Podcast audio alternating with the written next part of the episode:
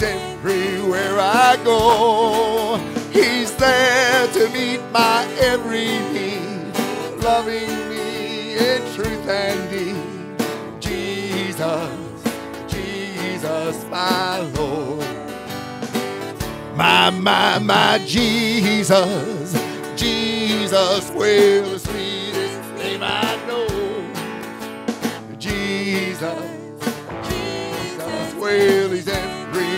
I go. He's there to meet my every need. He's loving me in truth and deed. Jesus, Jesus, my Lord.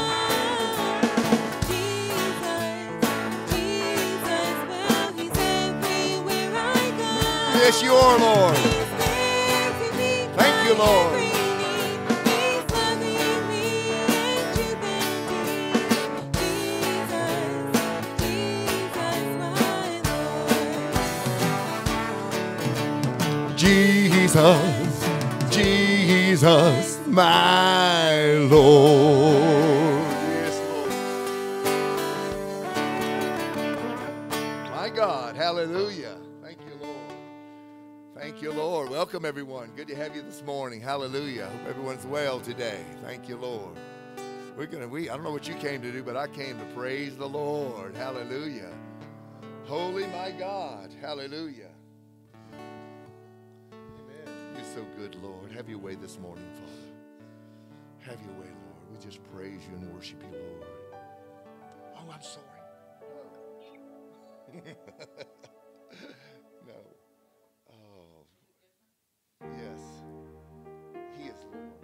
What's the, what's that? Your song? What was that other song you were going to play? I'm sorry.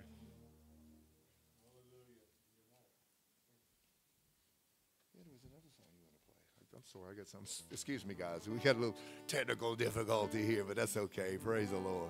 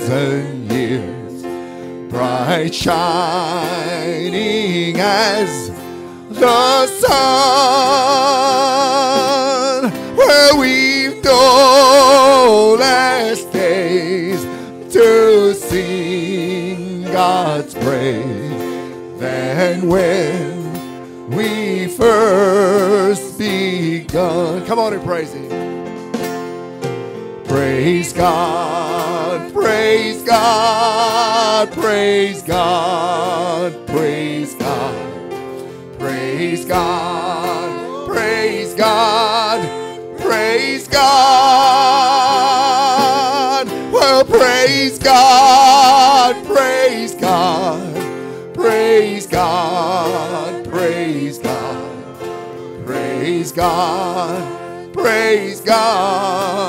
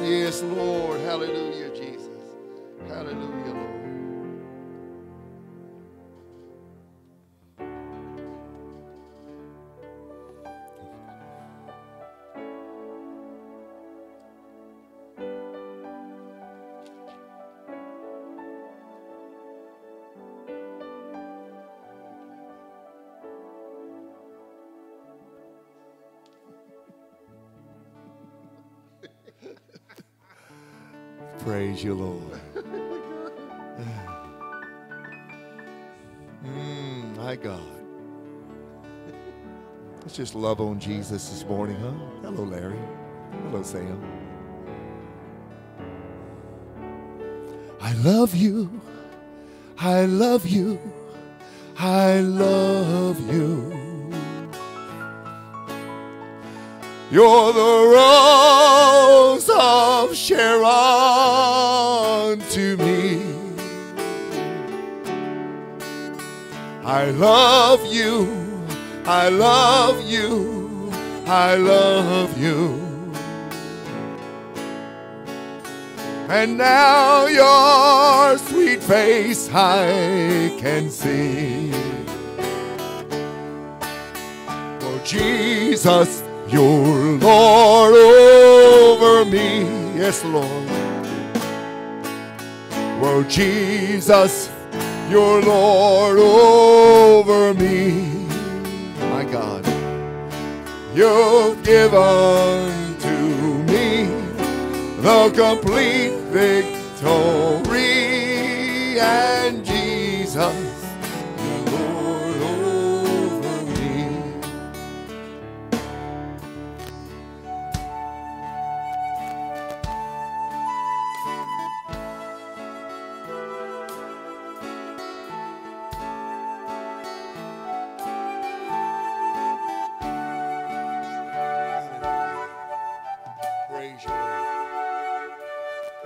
your. We love you, Jesus.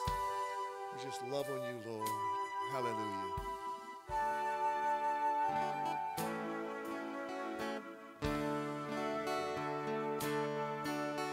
I love you. I love you. Yes, I love you, Lord. I love you. You're the rose of Sharon. Yes, you are, Lord. My God.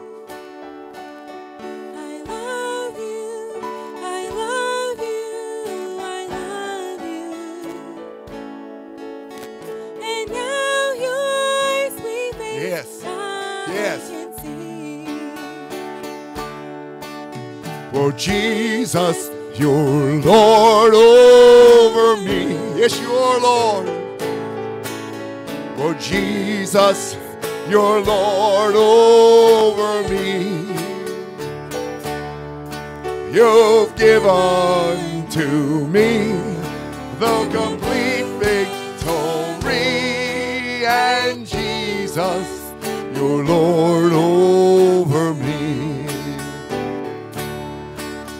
Yes, Jesus, your Lord over me. Yes, Lord. Hallelujah, Jesus. I love you this morning, Lord. I love you, Jesus. Praise be your holy name, Lord. Praise be your holy name. Let's just give him praise, God. Praise be the name of Jesus. Hallelujah, Father. You deserve our praise, God. You deserve all praise. Hallelujah, hallelujah, Jesus. My God, my God, my strength. Thank you, Father. Have your way this morning, God, in this service, Lord. Bring forth the words that you would have us to hear, God. Thank you, Lord Jesus, for what you've done for us, God. For redeeming us, God. For giving us a way where there was no way, Lord God. For you are the way, the truth, and the life. For forgiving all of our sins and washing them away, God, as though we had never done them, Lord. Thank you so much, Lord Jesus for hearing us, Lord, when we were sinking in the miry clay of these of this world's pleasures of sin, God. And you lifted us up, God, and you brought us above all that, Lord Jesus, that now we can live in victory through you, Lord. Thanks be to God, which gives us the victory. Thank you, Lord God, for making us more than conquerors, God. Thank you, Lord, for causing us to overcome, Lord. For, Lord, you said to the seven churches, each one you said, He that overcomes shall inherit. Thank you, Father. Thank you, Jesus, for your power working in our life, God. For the unction of the Holy One, Lord Jesus, that works in all of us, God. For the gift of the Holy Spirit, Father, in each one in this body, Lord Jesus. Use them, use each one, Father. Thank you for the doors you've opened, God. Oh, God, to open up the broadcast, to open up doors of utterance, Jesus, to give us the courage to speak forth your word, God. We love you. We praise you, Jesus. I come against all spiritual darkness. I come against the enemy this morning. In the name of Jesus Christ, you'll not have your way. It'll be God's way only this morning. Praise God. Hallelujah. The captives will be set free this morning. Hallelujah. No demon, no darkness, no hell can come against us, can stand against the word of God. Thank you, Lord Jesus, for your victory in you, Jesus. Thank you for the brethren this morning that are here, God. Bless them, Father, and bless all that hear this and all those on YouTube and Zoom, Nope, Lord. get off the grass. Everyone that hears this, Father. In Jesus Christ's name I pray. Thank you, Lord. Hallelujah.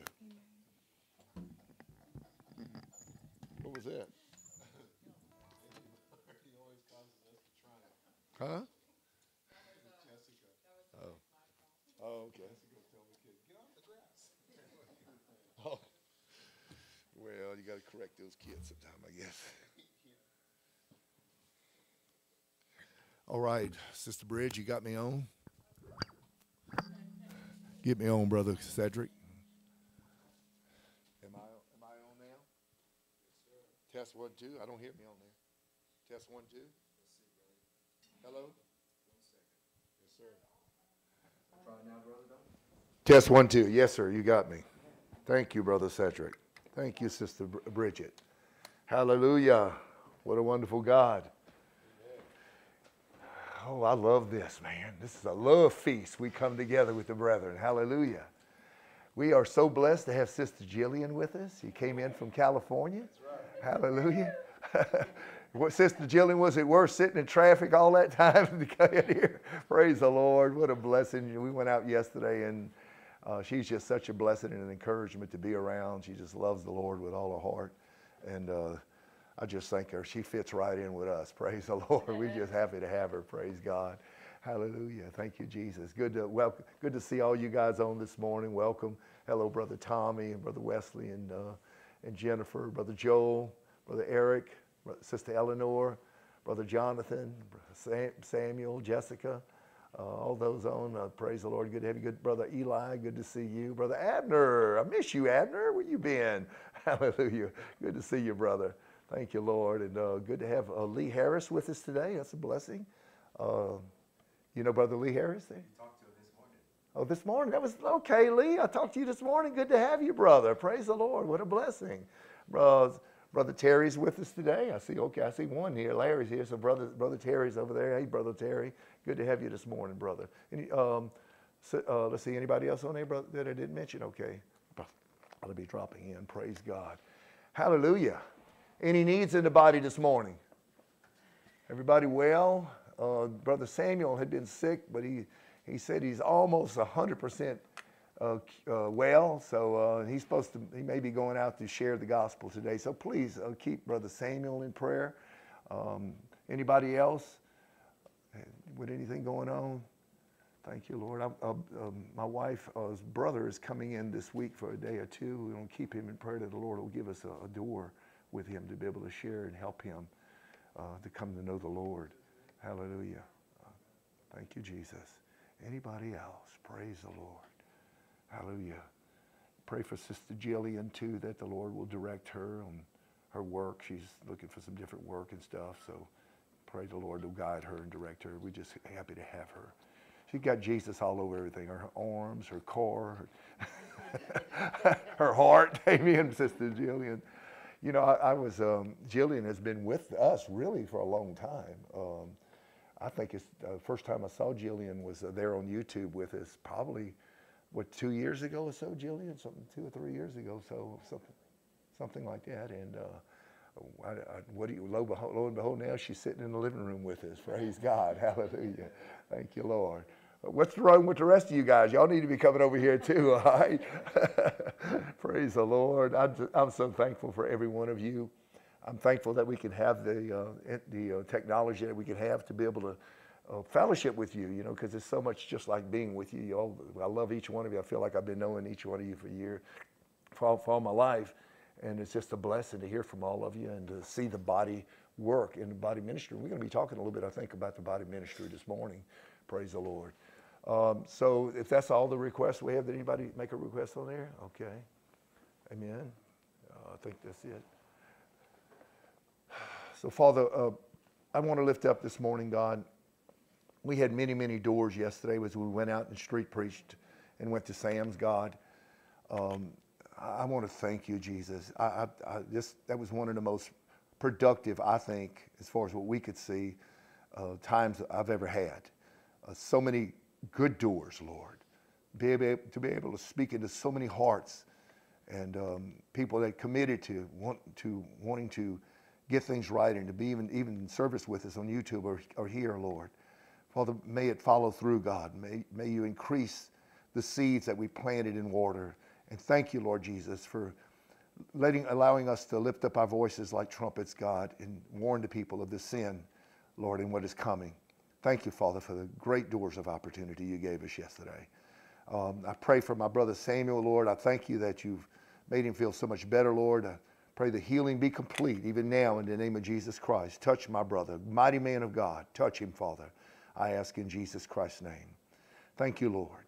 And Father, I pray for each one of my brethren that are here this morning um, that, Lord Jesus, you would use each of us mightily, God, to speak forth your word, to have doors of utterance to have the courage, God, and not be fearful, Lord Jesus, to speak your word wherever we go, God. To stand up, Lord Jesus, and stand for you, not being ashamed of the gospel.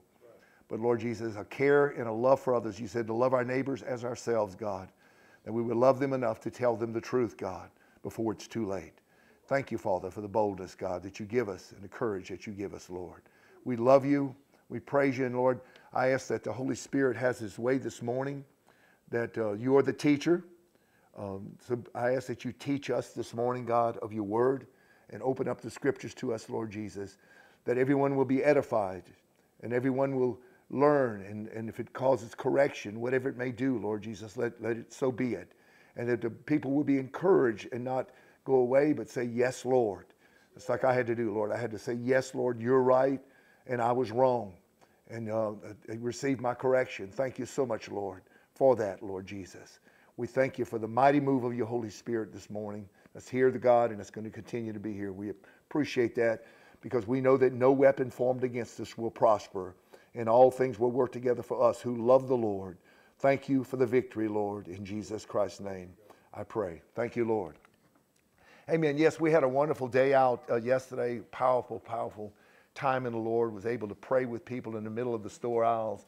Hallelujah. Um, and uh, just had some real, real good doors uh, of, of people. Uh, I know my wife um, talked to a woman that she really had some good doors with. We had just tremendous. I, I know I had six or seven at least really, really good opportunities where I got their phone numbers and gave them the site and the times and so forth.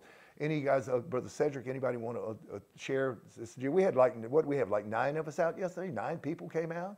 Brother Roy was with us yesterday. Uh, Brother Roy, Sister Bridget was with us. Brother Cedric, of course. Sister Taylor. Um, let's see, Brother Kelly was with us. My wife was with us. Brother JB was with us. Uh, Brother Roy was, I, I said that, you were with us twice, Roy. And, uh, and, and of course, Sister Jillian, she was leading the group. Amen. Praise the Lord. So we, we're thankful. Would any one, one of you guys want to testify of anything that happened yesterday? Anybody have, have a word? Okay. Okay. Praise the Lord. All right. Well, I did. So that's good. Hey, hey, brother, I got a I got a story. Okay, give me a story, brother. Yeah, on Friday I went out, and um, oh, you went on Friday. guy- Okay. yeah, and there was a guy. Um, uh, we were out. He was like a guy, like a street musician guy. I don't know if he was homeless or not, but he's playing on like bongos or whatever. Kind of close we're at. Well, we're over there, kind of doing our thing, and he just yell. He's like yelling. I'm like, I hear somebody yelling my name, like, "Hey, how's yelling for me?" I turn around and look, and this guy's like, "Are you passing out literature? What you got?" And I was like, "Yeah." I hand him a a tract. I think it's the same tracts you guys give out. And um, he look, he took a look. He's like, "Oh, thanks, man," and turned around and walked away. Before I could say anything, he just walked away. And then he just comes back like five minutes later. He's like, "Hey, uh, can I get a couple more of them? I'm reading this. I really like this. I'm making sure I'm not on this list." And I was ministering to him. I got to really pour into him about you know stopping sinning. And he's like, "Man, I really appreciate it." He's like, asked me my name. I gave him his my name, and he told me his name. His name was Woody. And then he left. And then he comes back five minutes later. He's like, "Hey, man, hey Samuel, can I get like five or six more of them so I can give to my nieces and nephews?" I'm like, "Yeah, sure." And he's like, "Okay, awesome." And he leaves. Then he comes back again. He's like, "Hey, can I give you I, the Lord?" He's like, "I want to give you guys some money." And I was like, "Well, I don't take any money. Maybe this Keith, you know, he maybe he does for his." He's like, "Okay, I'm gonna go make some." mo-" So he was over there playing his music to give to give uh to to give a blessing, really. And he gave it to Keith's wife. And on the way out, she gave it to a a man who, who needed needed help on the way out. But this man, the whole time he's sitting there listening to the preacher, and he's so in, so in, uh, enthusiastic about it. Took like five or six gospel tracts and was working for money to give to the Lord. It was just an amazing thing. Was his name was Woody. So if you guys keep him in prayer, he was really receptive of the word, and he really really appreciated it. Woody. Thank you, Lord. That's good testimony, brother. Yeah, there was one particular guy. His name was Sloan. You remember Sloan? Sloan was um, a paraplegic. He was um, in a, wheelchair, and his arms is like he was he was very afflicted in his body. Sweet, sweet guy, you know, sweet spirit on him, and just shared with him, and he received everything we said basically. And he, I said, Sloan, can we pray for you? You know, and he said, he said, yeah, you know, and we were able to lay hands on him and pray for him. Um, and then there was another guy that Roy and I were talking to. At, um, um, he was going to a extension of the one of the churches I used to pastor at um, before I came to the full truth. And uh, and uh, I was he says I, said, I, I didn't know who he was. I was just went up to him and talked to him, and he says, "Oh, I'm a pastor." I said, "Oh, really?" I said, "Where at?" And he told me the name of it. And Cedric comes to me and says, "Let me just inform you who this is." You know, he said, "This is from the uh, old church him, Cedric and I used to go to." And I said, "Wait a minute." I said, "You claim to be a pastor." I said, "Then you must be blameless and pure and holy." He said, "Oh, "It says that." I said, "Yeah." And then I says, "Plus, you guys are preaching that um, that you can commit suicide and still go to heaven, and you're preaching that your future sins are forgiven." He just, but he wouldn't confront. He wouldn't. He wouldn't say anything, you know. And um, so uh, I gave him my number and I said, "Man, you want to get together and talk? Some, I'd love to talk with you." But um, anyway, we just ran into a lot of that, and, but some was just, some just really received. We're very thankful for the word, you know, and very excited about it. Brother Cedric, you wanted to say something about that? Then uh, shortly after that, we ran into another young man. His name was uh, Yamachet. You remember that? Yes, his name was I could have never remembered that name. and uh, he was he was from out of the country. Very sweet man. He came around the um, he came around the corner. He had on a shirt that said "Loved by God," and I took the opportunity from his shirt, started ministering to him, and he stopped and said, "You know, I love conversations like this." And he said, "You're challenging me, aren't you?" You know, and I was like, "I just want you to know the truth." And he was just asking questions, and he said, "I like this. You know, I really like this. You know." Yeah. And then so he said, "Well, we just actually moved down here two days ago." And then he said, "I got a job interview, and I got hired on to work for another company." So he's like two days here. He said, "Well, I went to this church, and I want to know if you know if this church is something I should be going to." I said, "No," and he said, "Well, I was actually considering about going to this church." I said, "No, not that one either." You know. And uh, and I, I mentioned to him why, you know, because these churches are not preaching the, the truth. And I was sharing the truth with him, and he just was mopping up the truth. He's like 28 years old with three kids and a wife, and is a very sweet guy. And he said, "Well, man, please give my number so that we could uh, we could link up sometime and talk more about about this because I really want to I want to grasp this, you know. And so I do want to lift up Yamachet, and and that he would would come. He just moved here, so potentially he could come visit Amen. at some point. Amen. I know we got. Uh, I know I got six or seven people that I sent to you to send information to also. So that's uh, that was a blessing. Um, but yeah, it was it was a it was a great move of, of God's Holy Spirit yesterday. I know one guy um, named um, Samuel uh, was from uh, was from Nigeria that uh, I, we- we talked to, and uh, he was in agreement with everything. You know, he was agreement. Yeah, sin, sin's got to stop, and uh, it's kind of like that. You know, this morning we sang a song. Um, Brother uh, Wes had uh, requested that we sing it of um, it, you trust and obey. And I think uh, Wes and I are going to do a, a video on it uh, afterward. But um, and I'm just going to give a little preview, if you don't mind, Wes. And uh, that that song's a really old song. I don't know if it's probably back in the 50s or something like that. It's, it's really old, maybe even older, older than that. But um, the name of the song was Trust and Obey. There's no other way. And, you know, you don't hear that anymore. It- that would not be a popular song today because they don't want the word obey in there. You know, they don't, they don't think you need to obey. So they would say you be, you're going back under the law. But that kind of goes to show you how drastically the church, the religious world, of the, the system has moved away from obedience of the Lord. In that day, even they were they believed in obedience, and that's what got me when when he sent me that song. I was thinking like, gosh, they believed in obedience. It's a rarity to find a church anywhere that believes in obedience. They don't believe you can obey because they believe you have a sin nature. Therefore, you can't obey. You know, they they they believe that obe- trying to be ob- obey is you're falling from grace because you're trying to do works. It's just gone so far in left field that it's just incredible. And that's what we deal with when we go out on the streets and stuff. And I know that's what you deal with as well, Samuel, is that sort of thing. I have a question. How come people are wearing these big, bold, uh, black and white shirts that say obey? What is their message? That's a, Oh, get, repeat the question she says because she didn't have a mic. clothing company that has nothing to do with God. Sister Jillian was asking, why do people wear these large shirts that that have the uh, letters "Obey" written on it? And we were explaining to her that that is a clothing brand called Obey, but it doesn't have anything to do with the Lord whatsoever. But it's a good door we use sometimes. Say, "What are you obeying?" You know, and you go in and start a conversation. You know, you know. So it's a good door to see, to see what's going on. It's, your shirt is right. Let's just focus it in the right direction. Amen. Amen. Anybody have something on their heart this morning? This is the body of Christ. We're all together. If there's a need, if there's something that's going on in your life, something that you question in scriptures, uh, I always like to start the service and give you an opportunity to do that before we go on to the message. Everybody okay? Everybody good? One, two, three. All right, here we go. Brother Cedric, you had something? It's uh, an equivalent to what you're going to speak about about the gifts, brother. Uh, in Ephesians, chap- in Ephesians chapter four. In Ephesians chapter four, it says that the Lord is giving gifts unto men. In Ephesians chapter four, and it says that these are for the perfecting of the saints. And so the question is, can a saint be perfected without that gift? the Lord has a structure, and His structure is the church of God, the church. Being outside the church by choice would be in disobedience to what the scriptures tell us to do. The Bible says not to forsake the assembling together of yourselves as the manner is, of some is. Now, even the people that are on YouTube with us and, and in service with us on, on uh, Zoom, we, they are having church with us. So don't think that you're not. This is the church. The church is made up of, of these people. And what do we have? Maybe 40, 45 people here this morning with, between all the, all the different things that we come together as a, as a church.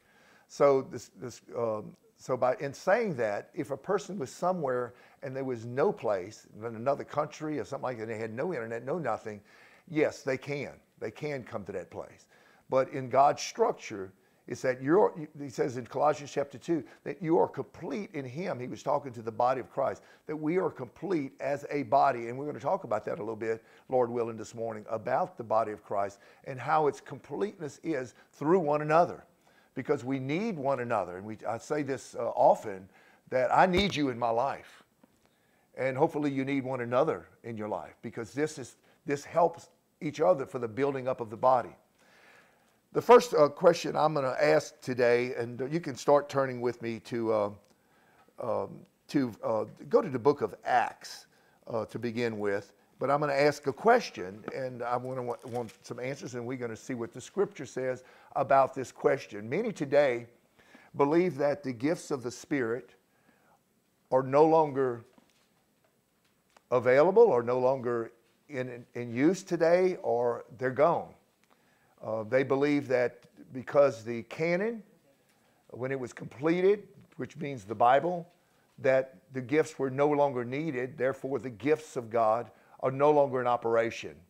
Now we're going to define what the gifts are. You can find those in 1 Corinthians 12, of course, which defines all the all the gifts. Ephesians 4 and Romans and Romans 12 are where all the gifts are listed. But let's see what the Word of God says. And so the first thing we're going to do is we're going to talk about because if we're going to talk about the gifts, I think the first question needs to be asked well, are the gifts for today? I want to turn with you to Acts chapter 2 to begin with. And uh, this is the scene of, um, let me give you an update.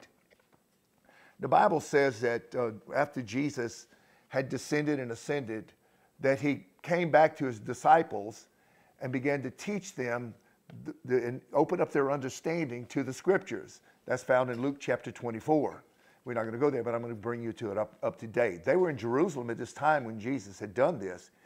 And he had always spoken about a promise, a promise of the Spirit. He said, I'm not going to, it's expedient that you, that you go, that I go away. He said, when he was going to die, he said, so that the promise can come. And he called that promise a comforter in, in John 14, 26. He said, But the Comforter, which is the Holy Ghost, shall teach you all things and bring all things to remembrance. Now, he spoke of this coming after his departure. In John chapter 14, he says, The Holy Spirit abides with you, but he shall be in you after my departure. As a matter of fact, he said in John, uh, if I'm going a little fast, I know I'm just giving you a little history if you want to write them down. In John 7 27, Jesus said this He said, On that great day, the great day of the feast, Jesus stood up and cried and said to all, He said, If any man thirst, let him come to me and drink, for out of his belly shall flow rivers of living water. But this spake he of the Spirit, for the Spirit was not yet given because Jesus had not yet been glorified. So Jesus talked about a spirit being given to the folks after he was glorified. This was the promise of, of the Lord Jesus, of the Father also. And he's, he, he goes back in Luke 24, where, we, where I just talked about, and he tells them to wait there. After he had spoken to them and opened up the scriptures to them, he says, I want you to wait here until you be endued with power from on high. So something was getting ready to come. He said, This is the pro- promise that was spoken to you by me when I was here. But I want you to go, I want you to stay here in Jerusalem and wait there until you be, be filled with this promise. Now, if you go to Acts chapter 1, um, J- Jesus come, reappears to them again and he says to them, This is what was spoken with, with, of what John the Baptist said. In, in Matthew chapter 3, verse 3, John the Baptist said, I baptize you with water, but one shall come mightier than I, and he shall baptize you what? In the Holy Ghost and with fire.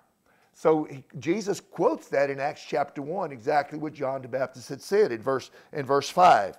Well, they, the disciples were wondering what he- what's getting ready to happen. The apostles were thinking, what's going to happen? Are you going to restore the kingdom again?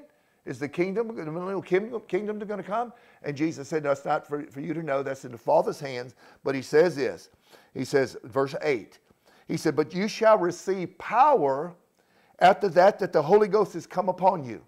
So there was a power that comes along with the Holy Spirit of Him giving it. This is after Jesus is glorified. He's telling them this. He said, You're going to receive this endued power. That word power comes from the Greek word dunamis, which means dynamic power, which is power over the enemy, power to be a witness, he said, both in Jerusalem and Samaria and to the uttermost parts of the earth. And thank God that's what we are. We're being witnesses for Christ. So what happened is they all got together and they began to pray. There was about 120 of them that were praying in, a, in, in this room. And there were both men and women, all these believers to, that had come together. And as they were praying, all of a sudden, cloven tongues, the Bible says, like as a fire, sat upon each of them, and they began to speak with another language. And they were like amazed. Well, there was people that were there of like 16 different languages, and but they could understand what they were saying. They could hear them glorifying God. They didn't understand what, what is this? What's going on? So Peter, who had denied Christ before, all of a sudden has so much power he couldn't even stand up in front of two or three people, but all of a sudden now he's standing up in front of thousands, proclaiming Jesus. And he says, he said, and they begin to, the other people begin to think, man, are these people drunk with wine? Peter says, no, it's, it's nine o'clock in the morning. Of course they're not drunk, but this is that which was spoken of by the prophet Joel. And that's in Joel chapter 2, you'll see that. Joel prophesied about a time in the latter days when God would pour out his spirit upon all flesh. He said, Your sons and your daughters shall prophesy, your old men shall see visions, uh, your old men shall dream dreams, and, you, and, and, and young shall see visions. And he said, This is what's spoken of, and this is what you're seeing right now. And, and, and Peter began to preach Jesus to him. He says, This is the one you crucified. You crucified him. You rejected the Son of God that came to bring salvation. And as he was sharing with them of what they had done, the Bible says that their hearts became pricked. They began to have conviction, heavy conviction, just like happened to us. Our hearts got pricked, and we had conviction of our sin. They were having conviction of their sin in the same way. They were having a godly sorrow. So they asked the question, which was really important, and, and you'll find that in Acts chapter 2. And, he, and, and um, in verse 37, at the end of the verse, he says, What shall we do? What, what can we do as their hearts were pricked? What do we need to do to have this salvation? Well, it wasn't that they were just, they were just there. But I want you to look at verse 33 because this is important. Therefore, the, Peter's preaching to him. He says, Therefore, being by the right hand of God exalted, and having received of the Father the promise of the Holy Ghost. You see, there it again. There it is again. The promise of the Holy Ghost. He has shed forth this, which you now see and hear. So they hearing what's going on. They seeing it and they hearing the Holy Ghost, the promise coming forth. So if anybody wonders what the promise is, it's something that you're seeing and you're hearing. So again, going back to verse 37, he says, What shall we do? Peter comes to Peter says to him, he says, This is what you need to do. Repent. Praise the Lord. He preached the same gospel we're preaching, guys. You must turn from your sin. You must abandon your sin and stop sinning. And then be baptized in the name of Jesus Christ for the remission of your sins. By, the way, Brother JB's getting water baptized today. Praise the Lord. For the remission of your sins. And then you shall receive the gift of the Holy Ghost. Now, when you, when, when you go back to Acts 2, it talks about this being the, a gift. That that's what he was talking about. In Luke 24, he talks about this gift of the Holy Spirit. He said, You're going to receive this gift of the Holy Ghost. This is the important thing here, verse 39. For the promise, what's the promise? Go to Jerusalem, wait to be endued from on high. The promise is the Holy Spirit. For the promise is unto you, those that's those people that lived then, your children, the generation that came after them, and to all that are afar off. So did the gift stop? No. He says it's, it's for your, you, your children, and to as many as afar off. That includes you and me. Are we in the afar off? Yes, we're in that afar off. And it says, it's, it says, um, and as many as are uh, far off, even as many as the Lord our God shall call. Has God called you? Amen. Then this is for you. So that's the first thing that needs to be established. Is it for today? And is it for you? And with many other words, So it wasn't just this he told him. He, I think he went into really what repentance means, really what godly sorrow means, really what it took. He testified and exhort, saying, Save yourselves for, from this untoward or this crooked generation. And boy, do we need to say that today. Save yourself. How are you going to save yourself? Oh, you mean you can save yourself? Yeah, there's something you need to do. You need to repent. God's not going to repent for you. You need to have godless sorrow. You need to turn from your sin. You need to, like uh, uh, Proverbs 28 13 says, uh, He who covers his sin shall not prosper, but he that confesses and forsakes his sin shall, shall be shown mercy. So let's go back now to 1 Corinthians. I want to go to 1 Corinthians chapter 13. Any questions so far?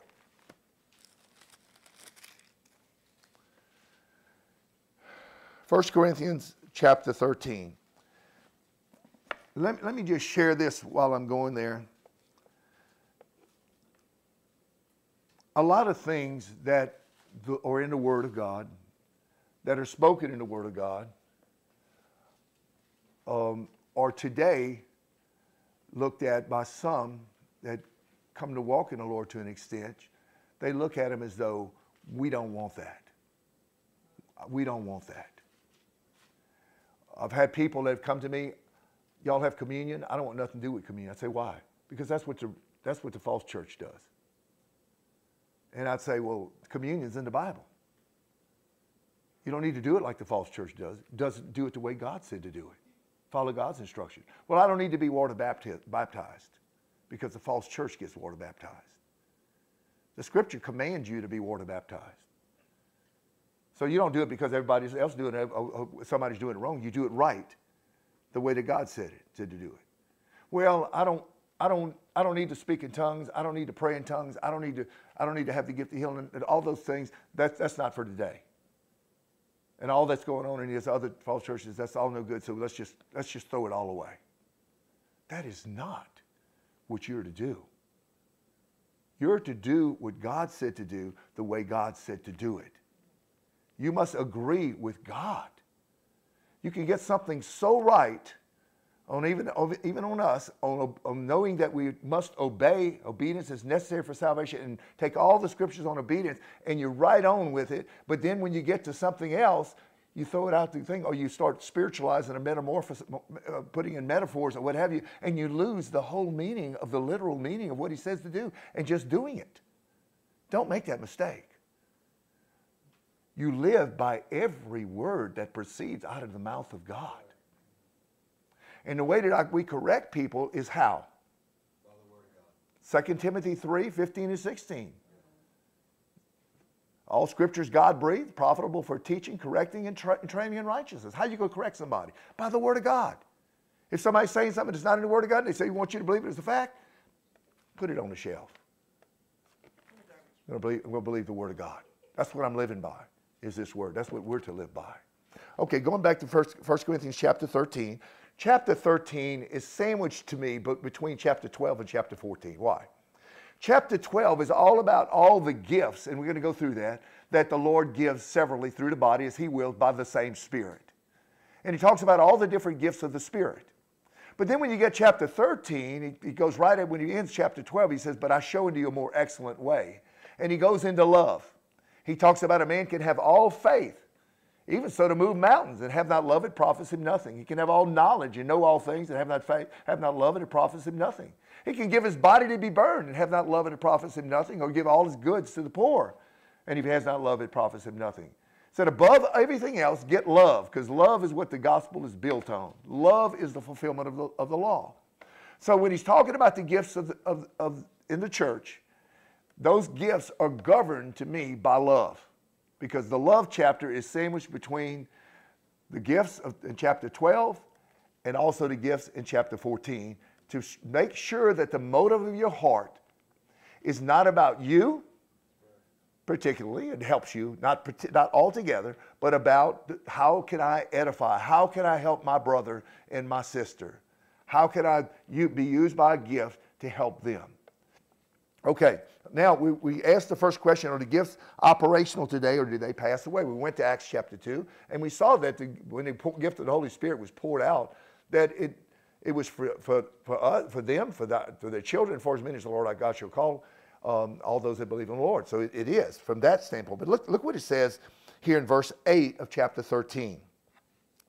He said, Charity, which is in other words for love, never fails. But whether it be prophecies, they shall fail. Whether there be tongues, they shall cease. Whether there be knowledge, it shall vanish away. So he's talking about a time that these gifts seemingly are going to vanish away. Some people, like I said, say that they have vanished away, that we don't need them anymore. if we ever needed them, I think it's now more so than anyone, in my opinion. But let's just see what the scripture says. For we know in part and we prophesy in part. That's an important thing. Somebody might think, well, I've got the gift of, of um, knowledge, or I got the gift of discernment, or I got the gift of this. And, and you just start taking everything and you think you, you got it all down. No, you know in part, you prophesy in part. You, you compare the gift that you have with what the scripture says. If it, if it doesn't agree with the scriptures, you don't go with it. Leave it alone. Don't get high minded. Stay humble and say, you know, if, if, if I feel something of a brother or sister, I'm going to go to him, I'm going to share with them and say, but hey, but you do what you need to do in the Lord. This is just what I'm sensing. My sense could be wrong because I know in part, prophesy in part. And I have to always think that because it has to be judged according to the word of God. Okay, let's move on. But but when that which is perfect is come, then that which is in part shall be done away. Has that which is perfect come yet? No. Some say that's the Bible. Wh- Who are we looking for that's perfect that's coming? It's Jesus, right? Go with me, hold your place there, and go with me to 1 John.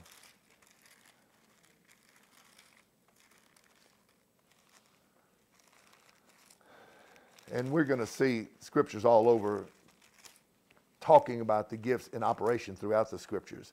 Um, 1 John chapter 3 and verse 2. 1 John 3 and 2 and 3. John says, Beloved, now are we the sons of God, and it doth not yet appear what we shall be, but we know that when he shall appear, we shall be like him. We shall see him as he is. Now, will you, will you know in part, prophesy in then? No. You will be just like him. You'll see him as he is. And every man that hath this hope purifies himself even as he is pure.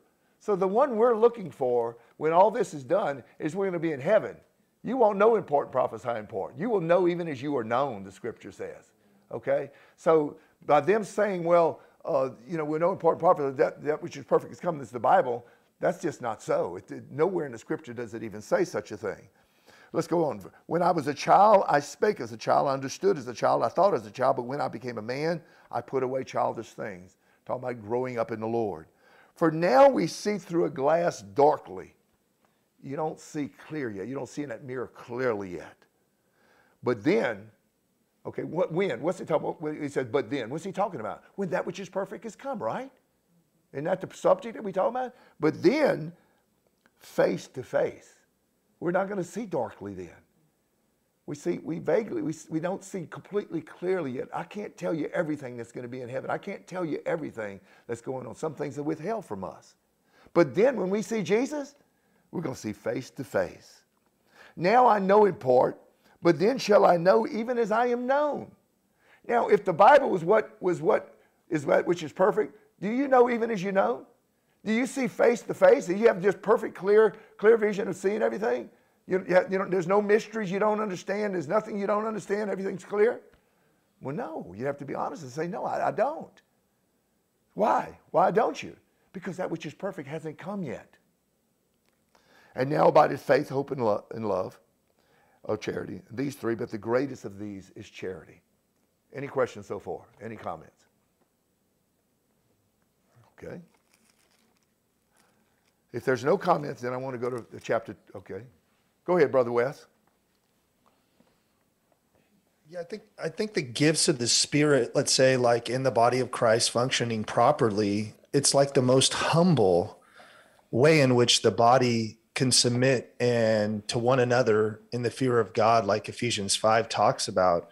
And and you know, it's it's love like we need each other. And so when let's say like when one person just takes the Bible and says all we need is the Bible. We don't need anything else, like the meat and potatoes. This is this is it we just need the bible then it doesn't make room for the body to function. It literally, it's not, it's, it's, it's like a false humility. It's, it really puts God in a box and says, Hey, this is all that we need. And then all the scriptures that really speak of discernment and what it is to discern, like even Jesus talking about and saying, How do you discern a false prophet? I mean, why why would Jesus say that? Why would Jesus try to bring a discernment or measurement to the table if if, if all that was going to be done away with? Prophecy is going to cease. I mean, that would make no sense for Jesus to literally give us a measurement or John to say, test the spirits you know if if all this was just about ready to come to a close. I mean it, it, just i mean think about that. If you just use that logic you would see that they're not going to cease. And then even paul here in First corinthians chapter 13 giving you the measurement. What's the measurement? The measurement is love so if he's giving you that measurement of like okay all these other people if they're prophesying if they're praying in tongues if they're operating in these gifts of the spirit what's the measurement? The measurement is if they're not doing it out of love they're just a, they're just a bunch of noise. They're clanging brass you know they're they're they're just they're loud there might be boisterous and that's what we see in the charismatic movement or the people that are forwarding gifts they have a bunch of noise but they're ineffective because love what? Love obeys. Love love lays down its life. Love takes up its cross. Love sacrifices and so you have this measurement of love. Love obeys the commandments of God. So once you have the measurement, you don't have to be afraid anymore. You don't have to be leery. You don't have to be standoffish. You don't have to be like, oh, I don't know if this is, you know, we're going to be able to discern if this is God. The Bible gives you the understanding of how to discern if it's of God or if it's not of God. And mm. so that's where you have this measurement. Amen. James says it like Good. this he gives you an understanding. James chapter 3, he says, The wisdom that is from above is first pure. It's pure, it's peaceable, it's gentle, it's willing to yield. So then you have, eh, you, you without hypocrisy. So then you have a measurement.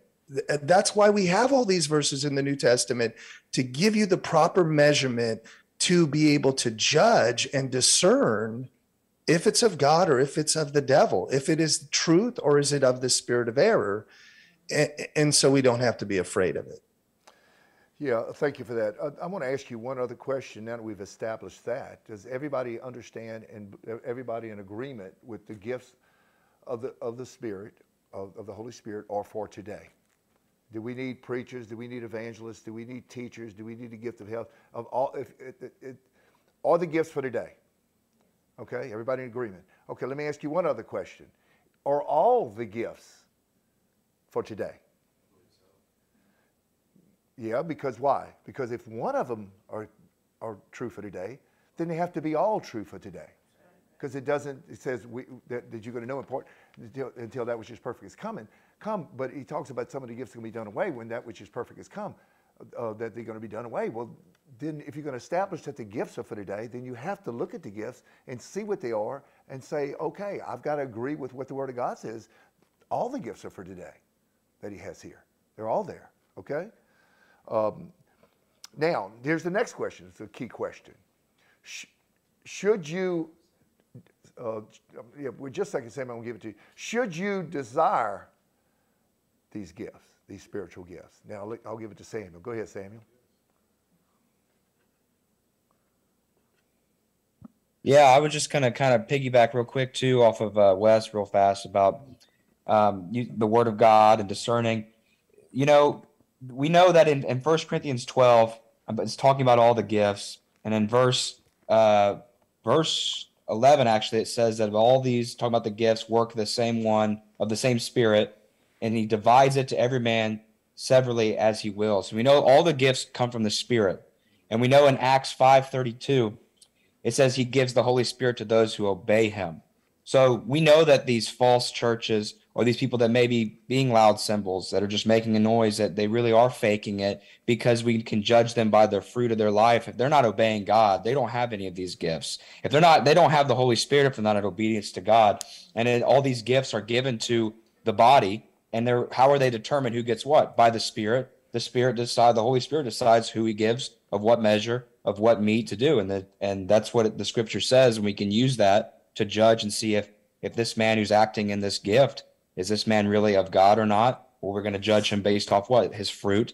Ask him about his faith and ask him about the fruit and the sin if he has sin in his life and if he's not obeying God. Then we know that this is not a gift from the Lord because He doesn't give the Holy Spirit to those who don't obey Him, just who obey Him. Amen. Thank you for that word. That's that's important too. Uh, that's very very important uh, issue that uh, he's talking about in, Acts five. Um, is that um, people sometimes use um, praying in tongues, for instance, as an evidence of salvation. Nowhere, nowhere in the Scripture does it say it's an evidence of salvation. It's a gift that God gives to those, like He said, that obey Him, that are walking thing. So the, the first um, thing, like Brother Samuel said, the preeminence of it is is first of all, before you talk about having any gifts, you need to make sure your life is right with God, because uh, the gift is not going to be there for you. you. And the enemy is quick to give a counterfeit on anything. The Bible says in the last days that the false prophet that's going to come up, the, the Antichrist is going to come. He's going to be showing great, mighty miracles. That's going to deceive many, many people, the Bible says. Many people will be deceived. So just because something is coming forth doesn't mean that it's authentic by the Word. We have to always compare it to the Word of God. But if you are walking in the truth and are walking in the Spirit, then the spiritual things are for you, is what the Scripture says. So I'm going to ask the next question, one more, the question I just asked again. Should you desire spiritual gifts? Now, I hear a lot of people say, they don't want the gifts. They don't, what do I need that for? I don't need that. But should you desire spiritual gifts? Amen? Can I just ask somebody a question? Sure. Go ahead, Eleanor. Okay, so when I had started going to Evangel Temple, of course it was one of the Word of Faith churches where everybody loved all the false all the false prophets, you know, um, Benny Hinn and Kenneth Hagin and all that stuff, and Kenneth Copeland. And one night um, I was taken up to the prayer room, and a lady prayed for me, and I started speaking in tongues. And the funny thing is, um, I was still kind of living in my sin. Um, you know, like I'd go to youth group and everything, and then on Friday night and then Saturday night, you know, some of the girls from my youth group and and myself, we were out at the bars, you know, drinking and dancing, and it was just so mixed up. So I was thinking to myself, how could I? Actually, it was my friend Travis was saying to me, so how can you be filled with the Holy Spirit?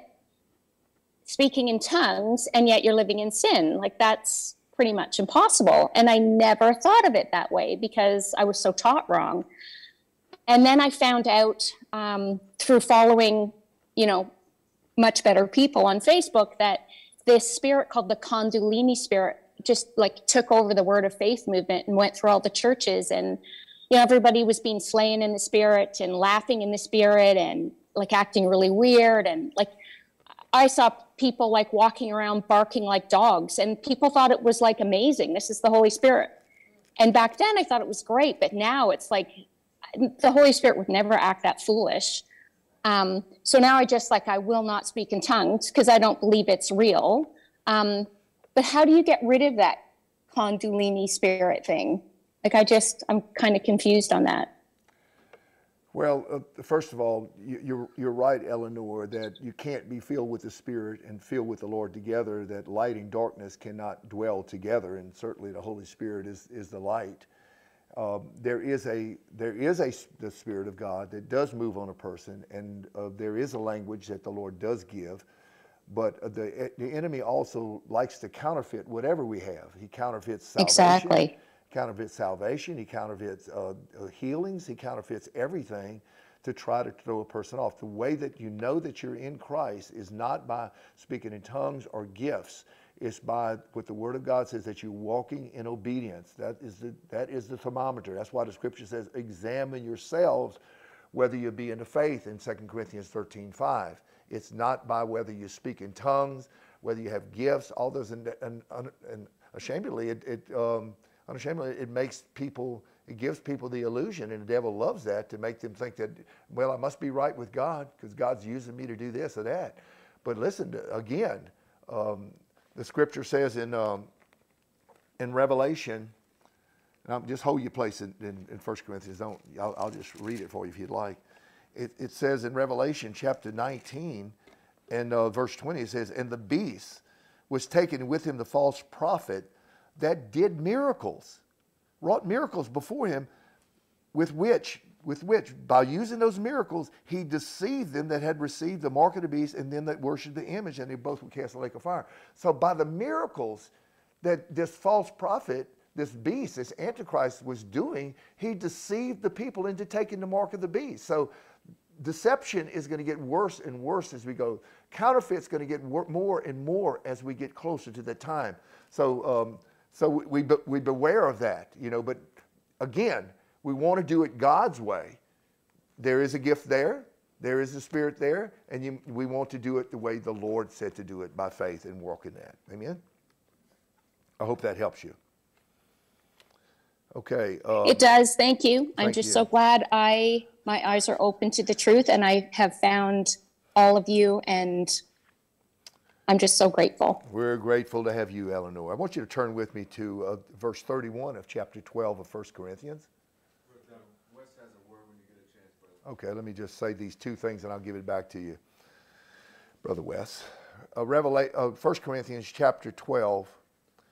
Now, he's just gone over the, the gifts, and I know we haven't gone through the gifts yet because I want to take those in particular too and go through those, uh, what these uh, gifts are.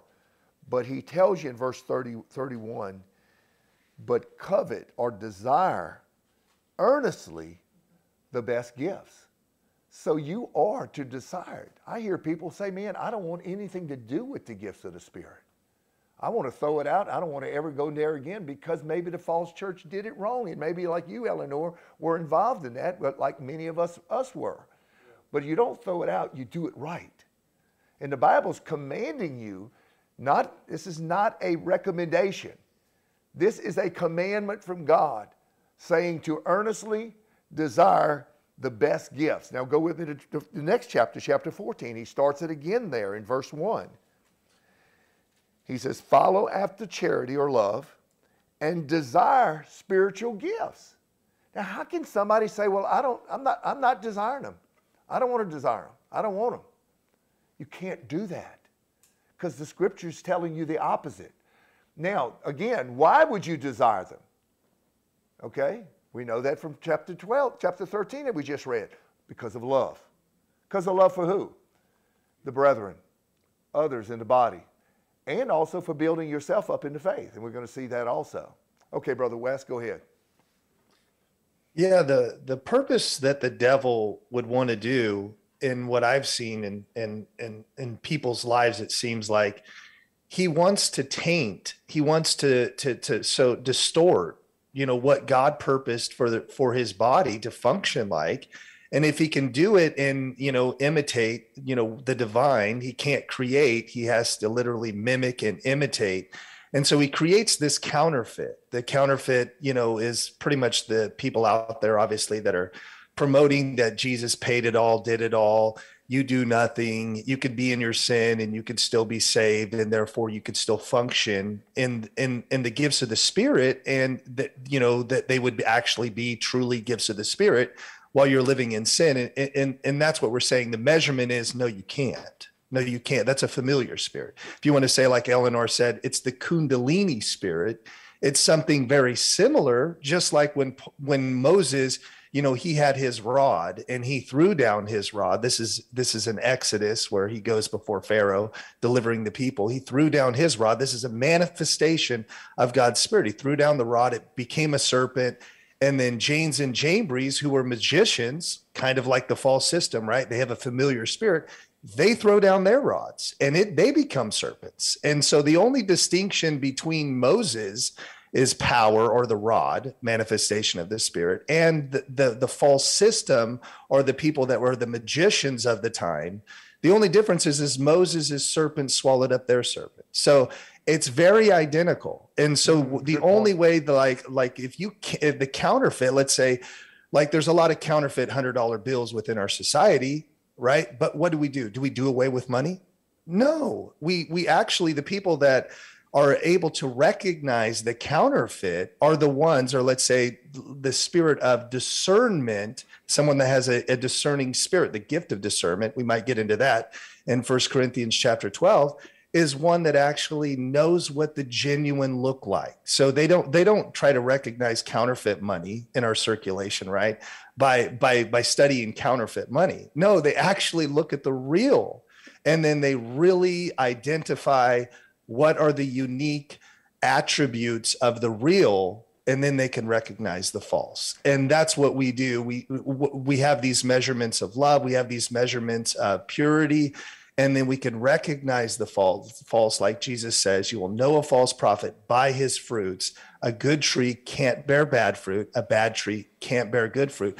So these are uh, ways in which we can recognize the false so we don't have to you know be repelled from these things from these gifts.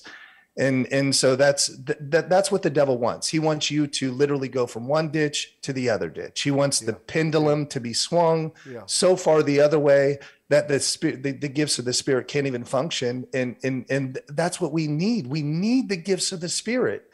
You know speaking in tongues is of god prophecy is of god obviously they, there's more important gifts you know and maybe speaking in tongues is not the most important but just because it's not the most important doesn't mean we need to do away with it either I want, I want to say this, and you saying that too, Wesley. If you're coming to this fellowship and you're part of this fellowship, or you're visiting right now, and you don't um, have the gifts of the Spirit manifested in your life, and maybe you've shunned them in the past, and maybe you don't understand it, it's okay.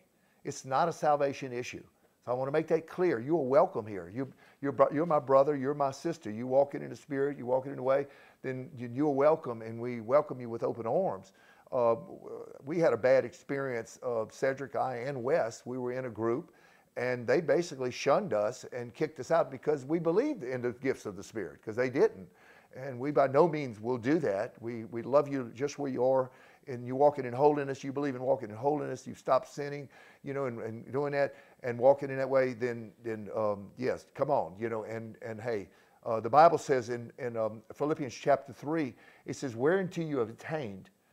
Whereunto you have attained, so also walk. If you hadn't understood it up until this time and you're not walking in that, then that's where you're at. Then we receive you. The Bible says to not receive someone with doubtful disputations, as, as it says in Romans 14 1. You know, one man may believe that he can eat, eat meat, another man may believe he, he can't eat meat. You know, we, you know let, let that, let that be. But we want to teach the truth of the Word of God to help you to grow and to be edified in the Lord and to be, and, and I don't know about you, if my Bible tells me to desire them, I'm going to do what the Bible says. I desire spiritual gifts. Why? So that I can help my brothers and sisters. Because, and because the Bible tells me to. So that's that's what I, I minister because I've got to minister the whole. I can't just minister part of the Word of God and say, well, we're just going to talk about obedience being necessary for salvation, and we're going to leave everything else out. No, they they ministered all these different things in the Word of God. So every subject has to be brought forth because we want you to walk in the fullness of what the, of what the Word, Word of God says and what God would have, would have for you. That's important as the body of Christ. Brother Cedric, you had something? I was about to say, if there's any of us that are not desiring spiritual gifts, do we really believe that obedience is necessary for salvation? Because we're, if we're not, if we're neglecting to desire them, and if I neglect to desire them, and the scripture obviously is telling me to desire it, and I'm refusing to desire it, I really don't believe what I say I believe. so, some, uh, some brother, brother Cedric, uh, you're, you're correct in that instance. But some may. It's one thing to to understand and to desire, but if they don't understand it yet, then that's where we're going through this, so that so that they can come to an understanding and desire it. And and the, and desiring spiritual gifts. There's many gifts. Uh, like brother um, brother Samuel brought out earlier, you'll find in chapter 12. If you go there a, a minute, in chapter 12, we'll read. Um, we- we'll just go through that just a minute, if you would the Bible says that, that the gifts are given by the Holy Spirit. Now, in Luke, in Luke chapter 11, verse 9 and 10, it says, Ask and you shall receive, seek and you shall find, knock and it shall be open to you. If you want to put that down, that's, that's Luke 11, um, 11, 9 through like 13. And he says, um, he says, For whatsoever we ask, we will receive. Whatsoever seek, we shall find. Whatever we knock for, shall be open to us. He said, if you being evil, he's talking about earthly people, know how to give good gifts, like people of the world, they give good gifts to people. How much more will your heavenly Father give the Holy Spirit to those that ask? So you, he's telling you, you need to ask for the Holy Spirit. That's the first thing. He doesn't just pop it and force it on you. He's not going to force that on you. It's something that you ask for. Now, when we go here in Revelation chapter 12, it says that by the Spirit are these gifts given to you. They're not all the same gifts, but it's all the same Spirit. So men receive different, different gifts of the Spirit, whether it be gift of healing, the gift of faith, the gift of working of miracles, the gift of prophecy, the gift of different kinds of tongues, the interpretation of the tongues. Uh, but all these, in verse 11 says, all these work of that one and self-same spirit, dividing to every man severally as God wills. He gives the gifts out to those, that was verse 11 of chapter 12 of 1 Corinthians. God gives these to you as he decides to, to give them throughout the body of Christ. You desire them, he gives them to you.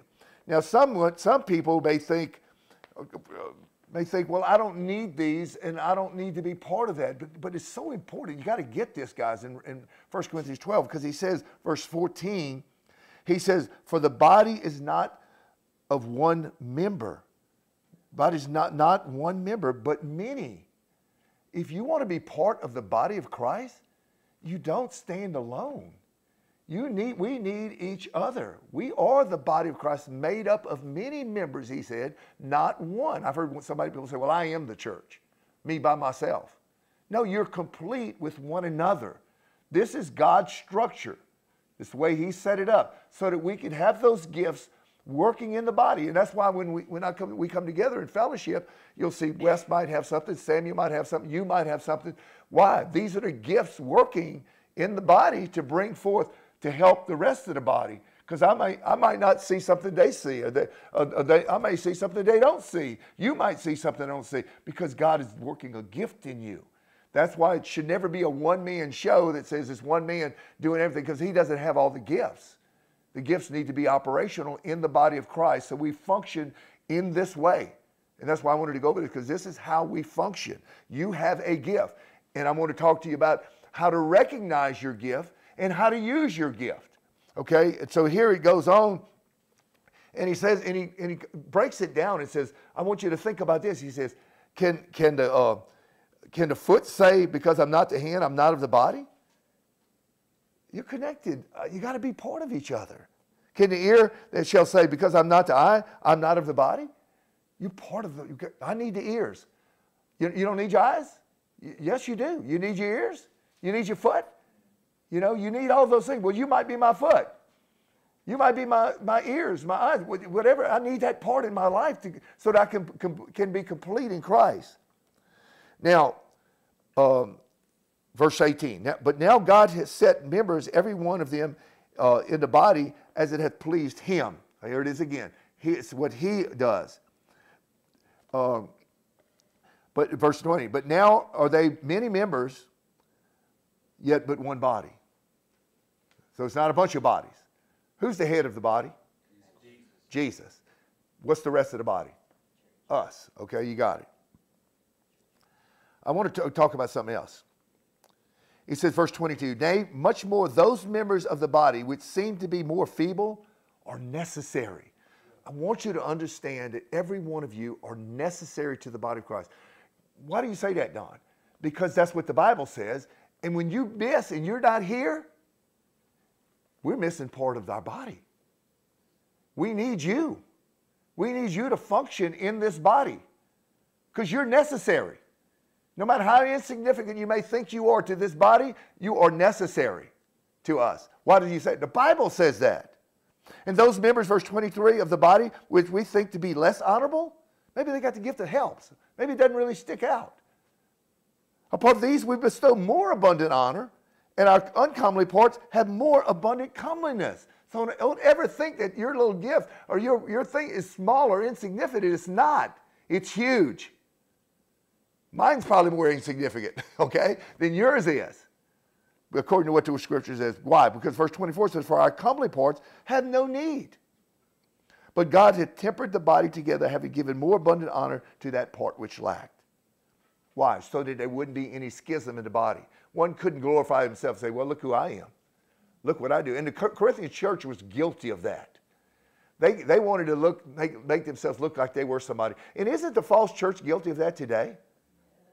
Going around, well, I'm a bishop and I, I do this. You know, I go to talk to somebody sometimes, and the first thing they want to tell me is that, they're a pastor. I didn't ask you if you were a pastor. I just wanted to talk to you. Why you got to tell me you're a pastor? You think I'm going to give you some certain respect or something, or, or, or, or, you know, they, they'll say I'm, I'm Reverend Smith.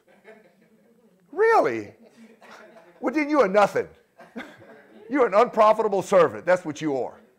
You're a nobody. You're at the lowest. You're at the lowest pay grade, buddy. But you know what they do? They put themselves at the highest pay grade. Brother Grady, brother, brother, brother Braxton, excuse me. Hallelujah. Hallelujah. So that there be no schism in the body, but that the members should have the same care one for another. Hallelujah. I'm no different than you are. You're no different than me or man. We all in the same boat together. We just want to help each other to get to the kingdom, right? That's what we're here for. So, so listen to this. When some, this is why we pray, guys, and we ask. If I say, does anybody have any request? And whether one member suffer, all the members suffer with it. If my brother's hurting, my sister's hurting, my brother's sick, my, brother, my sister's sick, something going on in their life that they're in pain about. Uh, you know what? I'm not a big, well, Kelly may think I am, but I'm not a big cat person, you know. But, you know, when he lost his cat, you know, I, I sympathize. Why? Because he cares a lot about it. Because it hurt him. Because he's my brother, you know. And, and, and so we, we care for each other when, when, we, when one another hurts. So we, we support one another and help, help each other. But anyway, so whether one member suffer, all the members suffer with it. Samuel's been sick. I call him up. I'm saying, Samuel, are you okay? We're praying. Let me pray for you. Let, let, tell me what's going on. How's your family doing? You know, we, and we lift them up. You know, we call in each other. Make sure we know that somebody's sick, somebody's hurting. Bible says in, in, in Romans 12, he says, weep with those who weep and rejoice with those who rejoice. Why? Because you know what? If you stump your toe and you stump it hard enough, what, what happens? It hurts. You forget about all your other members, don't you? That toe hurts, Brother Braxton. And when that toe hurts, I'm hurting all over. So when one of the, one of the members hurt, we're all hurting with them because we're part of one another. We're a family in Christ. Or with one member be honored, we all honor with. Man, somebody gets gets gets a, a, a, bit, a good job. JB gets a good job. Man, congratulations, JB.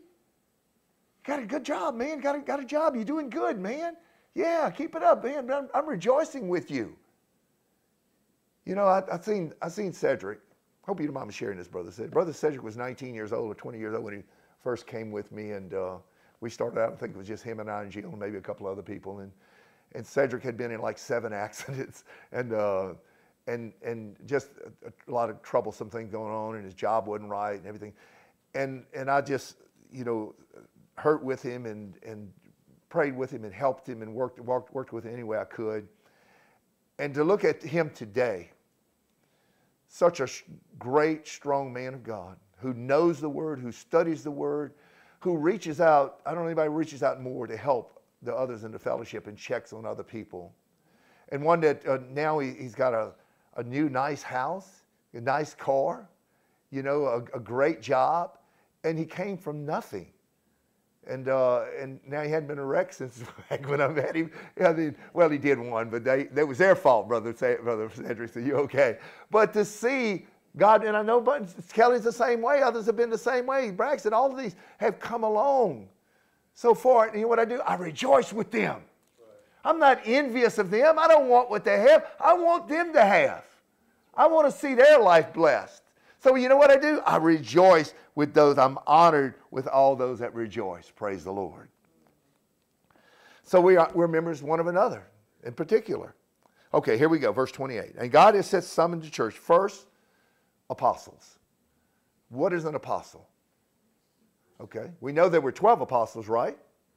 Actually, there were 14 that I can read of in the scriptures. There was uh, all the 12 disciples, plus there was Paul, who, who became, was born out of due time who was a, an apostle. Matter of fact, if you turn with me to, hold, hold your place here, turn with me to 2 Timothy chapter 1. This is how I know.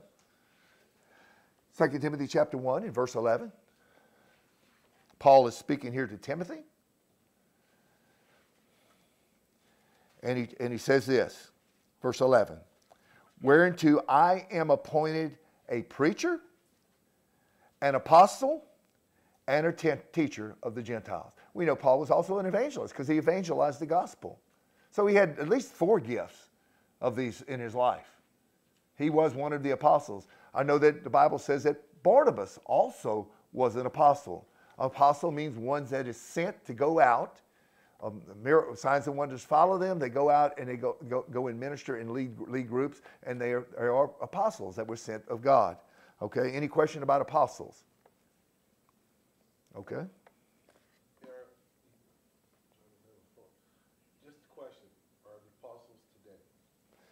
uh, uh, Brother Kelly asked if there are apostles today. By definition of what I read apostles means, and um, uh, in the Strong's, I would say yes, there are apostles. There are those that are sent by God to go out and minister the gospel all over the world, and that signs and wonders do follow. Yes, I have to believe that all of these are there. Just like Barnabas was, was appointed apostle. Also, we don't we don't even see Barnabas doing any miracles, but we see him going out and minister with Paul, and he was named an apostle as well.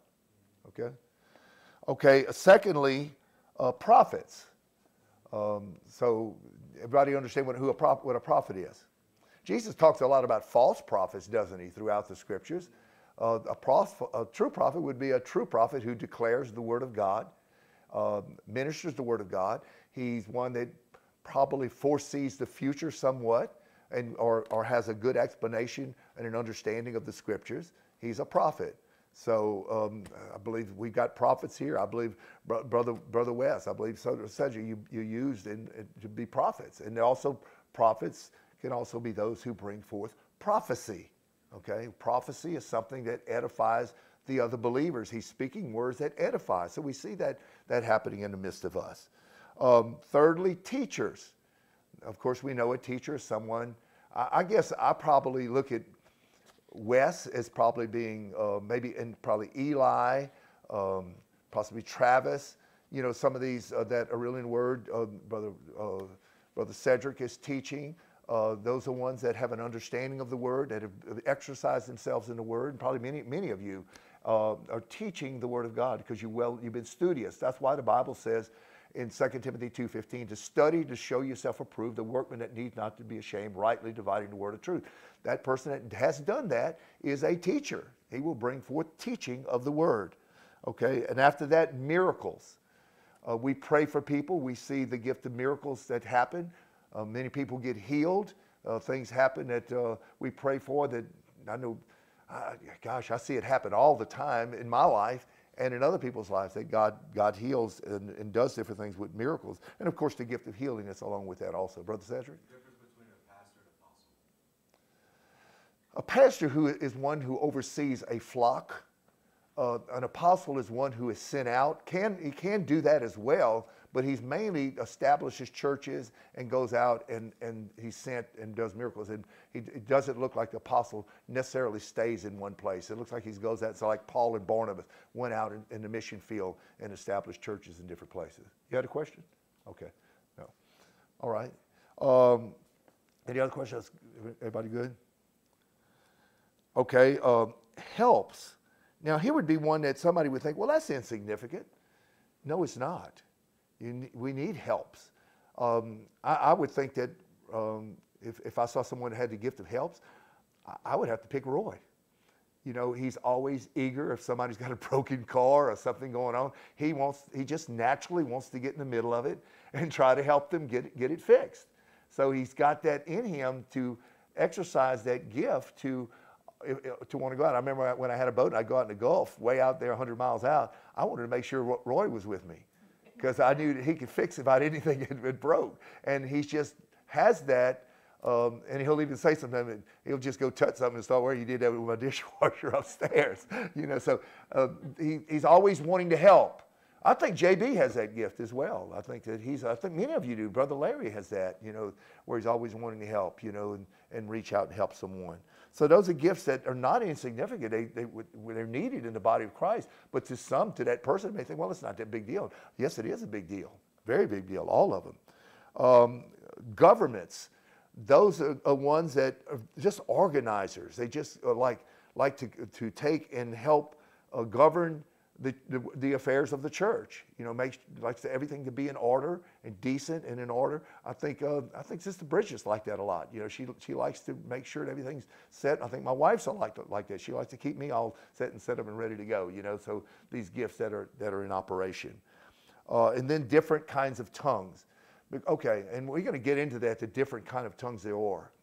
There's one, t- there's one in the gift of tongues, and we're going to get at the, at more, more in depth. There's a gift of tongues that is used with an interpretation. Somebody may come forth with a, a tongue that um, that maybe nobody understands, but and he may give, and the Lord may give understanding of that language to somebody else here, and they're able to interpret the tongue that's being spoken. There's another where you actually have a prayer language of speaking in tongues.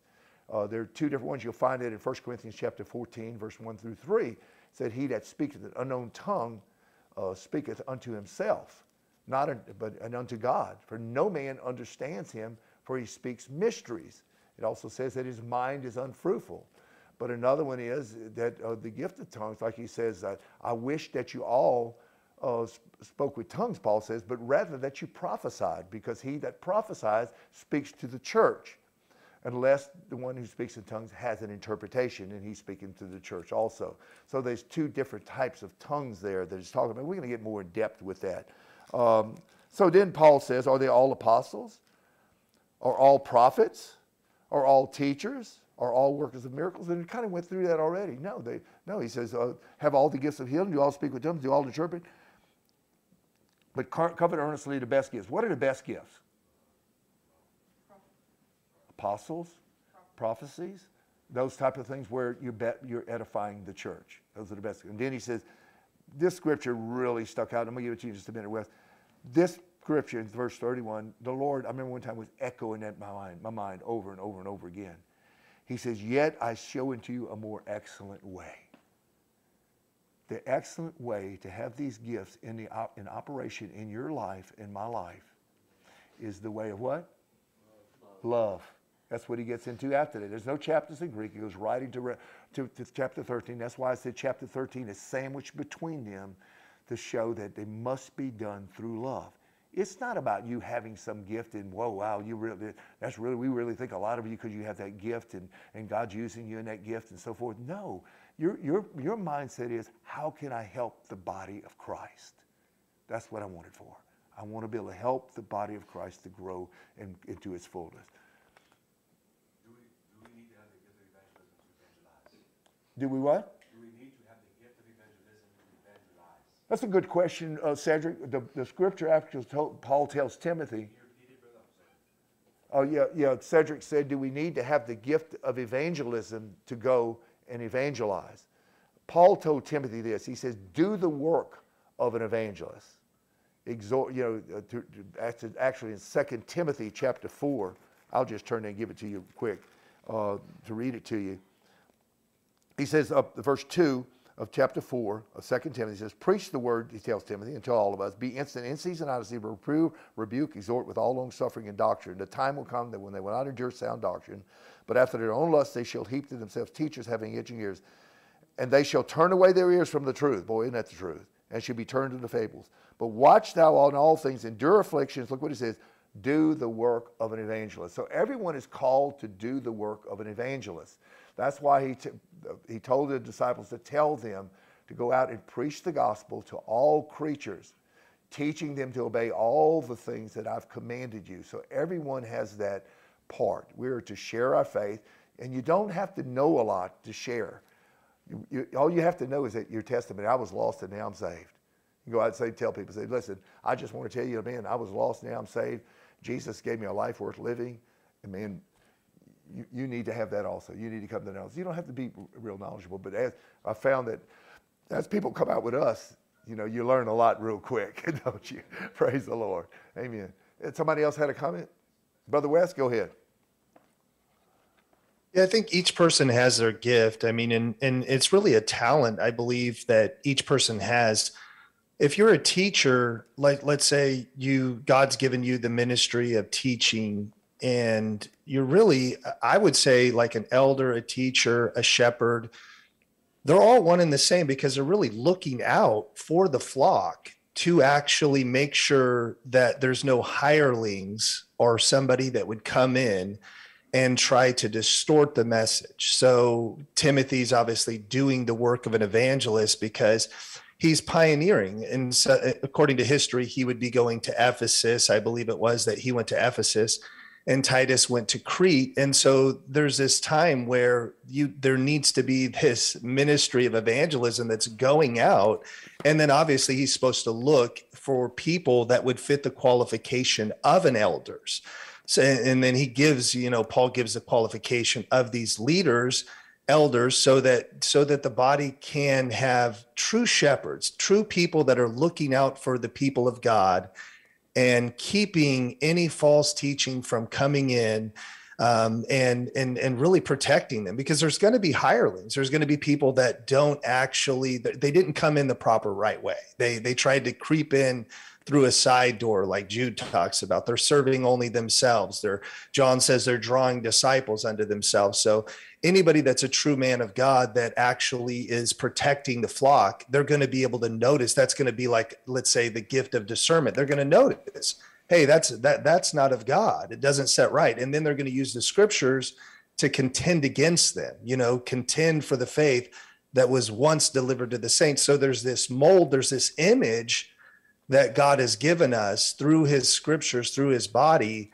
to contend against. And so I think that there's, you know, to go with what Cedric was asking, you know, um, are there certain things people that were evangelists? I would say like Cedric. Cedric might have more of a gift of, you know, maybe of an evangelist. So I would think that maybe him having that desire, let's say that God gave him that desire of gift of, a, of, of an evangelist, because God gave some apostles, some prophets, some evangelists, some pastors, some teachers, Ephesians chapter 4.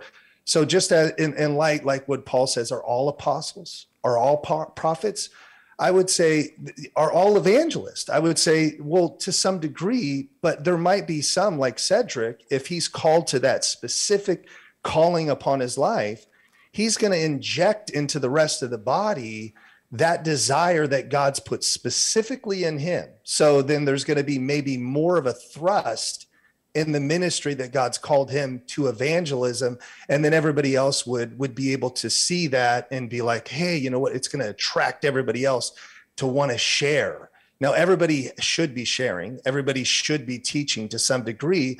But if someone's specifically called to the ministry of teaching, like James says, let not all seek to be teachers, there might be some that would teach more than others because they specifically, let's say, they have that calling or gifting upon their life. So that they're going to inject that into the body. But, you know, everybody else within the body should be doing it to some degree, maybe just not to the level that God has bestowed. And some people, maybe because they've dug deep and they've multiplied their talent or their gift, God's bestowed upon them a little bit more. So they may be they may be used more because of how diligent they've been with what God has initially given them. They've multiplied it and he's multiplied their efforts. And so I, that's how I see, you know, with these different giftings, specifically maybe the, you know, the um, the different giftings that God's put in the church. Yeah, I, I think that um, you know if you have a burden for the loss and you love others as you love yourself, you're gonna you're gonna you're gonna minister the gospel. But I think in evangelism too is, like Cedric likes to go and, and go to other towns, go see other brethren everywhere they at, and, and that's a blessing.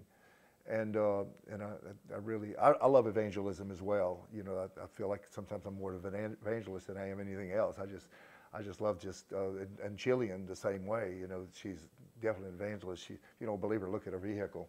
Uh, so but one thing that you don't want to do is, is sometimes what will happen is you'll have a particular gift and you think everybody else should have the same gift as you. So you're trying to make them into what you want, what you are.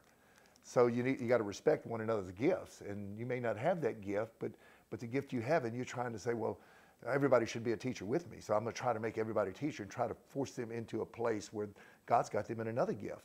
So you respect one another's gifts and, and pray for one another and let that gift manifest and work its way through it.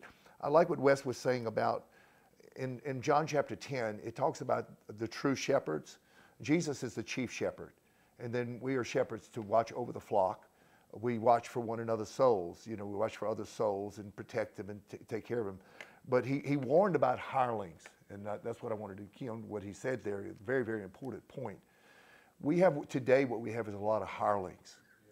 Uh, they're in it as a career. They're in it. Uh, I was looking the other day. I, I just look at the main ones in this earth that are called themselves pastors and preachers. That first of all, the first thing requirement is is that they be blameless, holy, and pure, as we know in, in 1 Timothy 3, 2, and, and Titus 1, 1, verse 5 through 9. It- that's the requirement. Most of them, all of them basically say they, they don't meet any of those requirements. The second thing is, a good way to tell is look, at, look what their income is from preaching.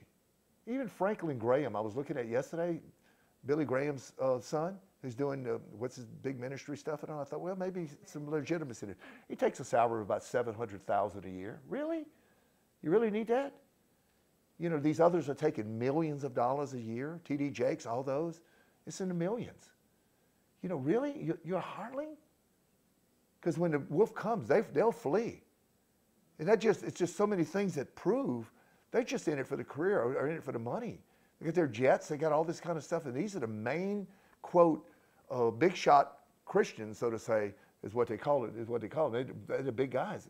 And, and look, at, look, you want to know a false prophet? He says, one thing by their fruit. You know, you're taking and you're begging people for money to give, give, give, and you got, you living in some mansion with your jet and millions of dollars. That's what's caused people to look at this and say, wow, you know, that's, that's, that's not, can't be right. You know, you hear, you hear them, but you got to get more money, you got to do this, and they got this. No, so you, you need to watch out for that. Before we close, I want to go to a couple of more places real quick, okay?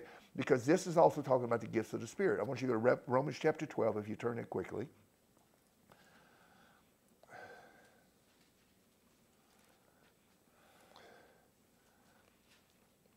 Verse 3 For I say through the grace given unto me to every man that is among you, not to think of himself more highly than he ought to think. In other words, if you got a gift, if you're in a particular ministry part of the body, then don't think yourself of being anybody special because you're not. But to think soberly, according as God hath dealt to every man the measure of faith. Every one of us have, that, have a measure of faith. For as many as, many as have members, for as we have many members in one body, and all members have not the same office. There we go again. You have, you, you're different, and you need to be different. So we being many are one body in Christ. Same, thing like, like 1 Corinthians 12, isn't it? And every one members one of another. We belong to each other. We're part of each other. Having the gifts differing according to the grace that is given to us, whether prophecy, let us prophesy according to the proportion of faith. Or ministry, let us wait on our ministry. Sometimes you may have the gift of ministering as a pastor or as an elder or what have you, and it may not be time. Wait on it. Be patient. Or he that teacheth, wait on his teaching when it's time. Or he that exhorteth on, on exhortation, he that giveth, let him do it with simplicity. Don't sound the trumpet, but give, be a giver. He that ruleth with diligence, he that showeth mercy with cheerfulness. Let love be without dissimulation. In other words, don't prefer somebody else above you. Now, go with me to Ephesians chapter 4. Any questions on that? It's kind of very similar. We could go on in that too, but. Okay, go to verse 9. Read it. Oh, yeah, I got you, brother. I got you, brother. Okay, verse 9. Let love be without dissimulation. Abhor that which is evil. Cleave to that which is good. Okay, you, you, you happy and good? Okay. be kindly affectionate one to another with brotherly love and honor, preferring one another. So you always put everybody above yourself. Uh, Ephesians 4. Everybody knows the scripture there pretty much. Uh, it says here, here more the gifts here. Wherefore he saith, verse 8, um, verse, um, verse 8 when he ascended up on high he led captivity captive and gave gifts to men. So these are gifts. Okay we're talking about the gifts of the spirit the holy spirit. Um, now that he ascended what is it that he also descended into the lower parts of the earth? He that descended is the same also that ascended the same christ up above up far above all heavens that he might fill all things.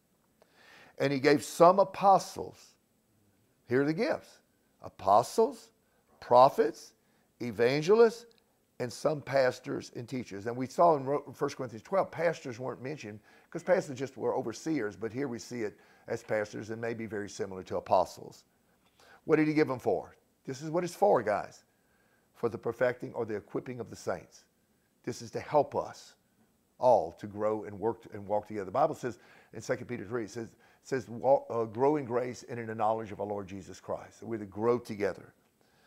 Uh, it talks about in, in, in the last verse of Hebrews chapter 5, it says, um, strong meat is for the mature or the perfect, who have exercised their senses to discern good and evil. So you, you go through and you, and you walk this out. For the perfecting of the saints, for the work of the ministry, for the building up or the edifying of the body of Christ. See why you need each other? You edify me. I need you. You, you exhort me till we all come into the unity of the faith. How long are you going to do? Till everybody's in the perfect unity of the faith and of the knowledge of the Son of God unto a perfect man and the measure of the stature of the fullness of Christ. This is why. This is why you need this in your life. That we from now on, that we henceforth be no more children tossed to and fro and carried about with every wind of doctrine by the sleight of men and cunning craftiness whereby they lie in wait to deceive.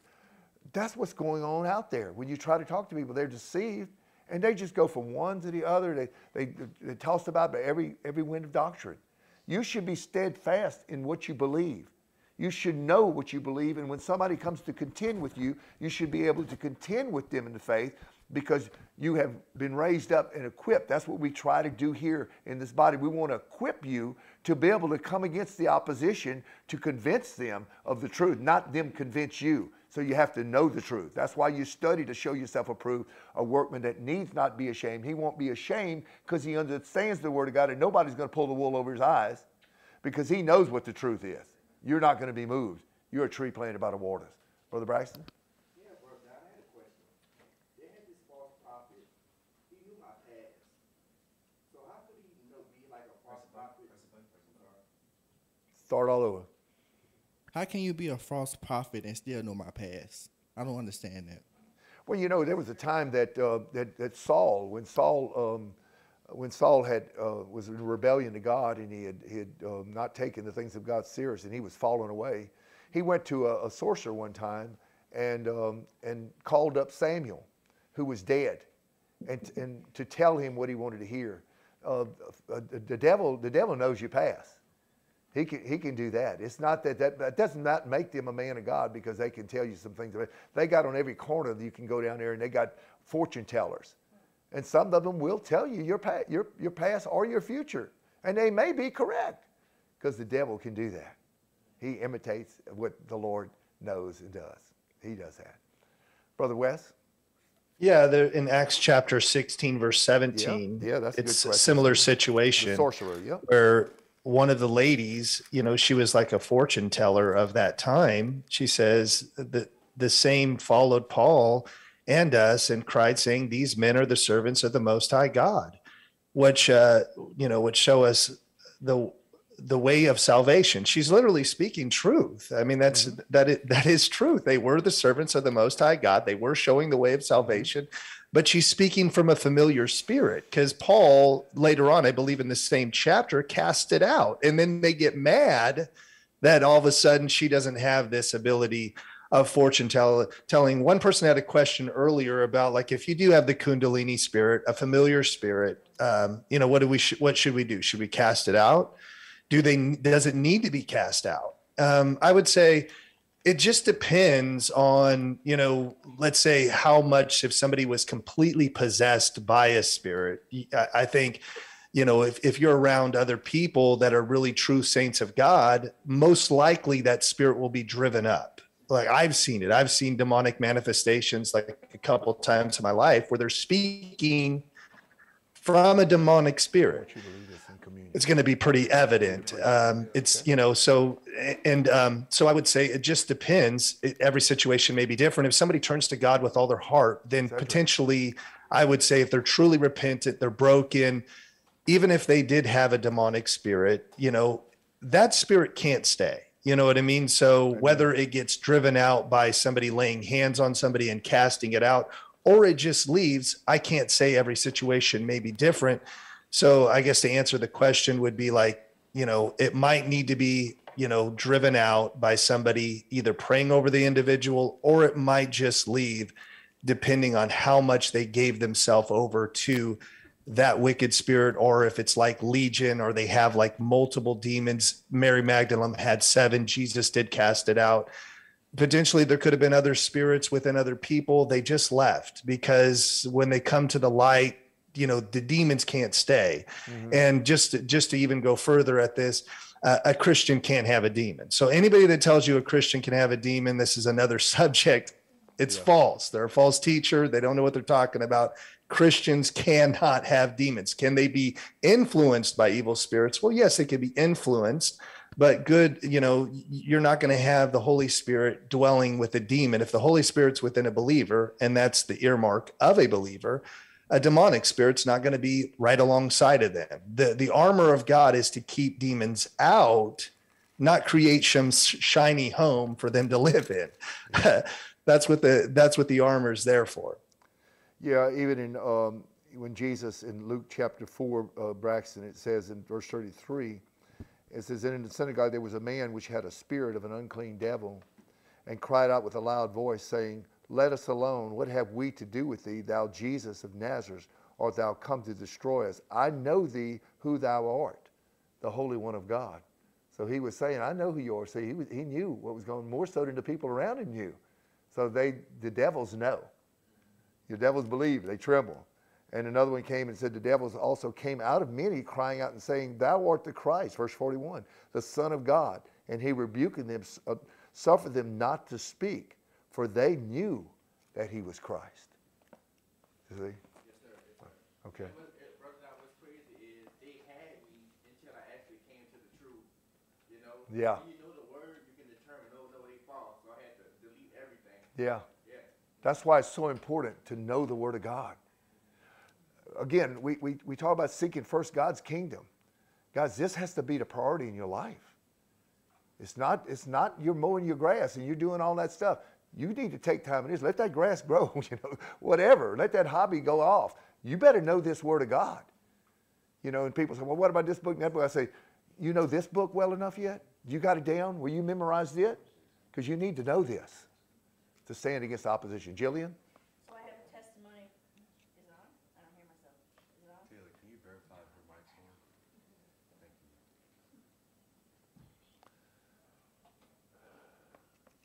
You got your mic, okay.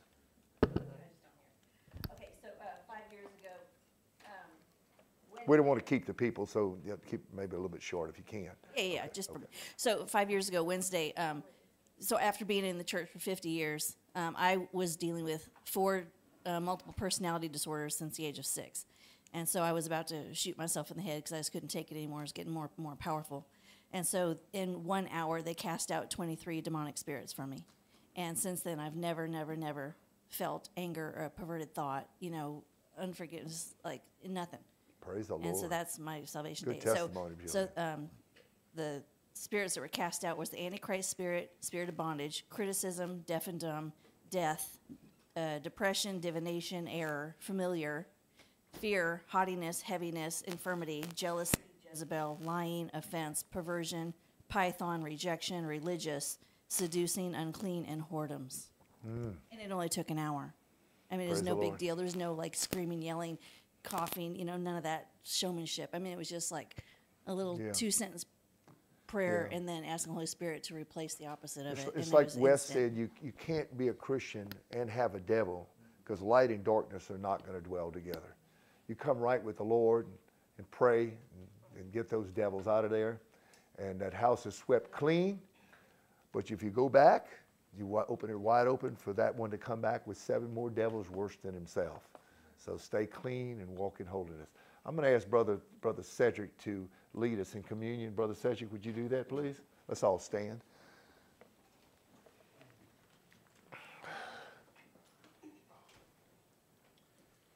Praise the Lord. Did you turn that mic off, Sister Jillian? Hold it down. Hold it down. Oh, yeah, hold it. Okay.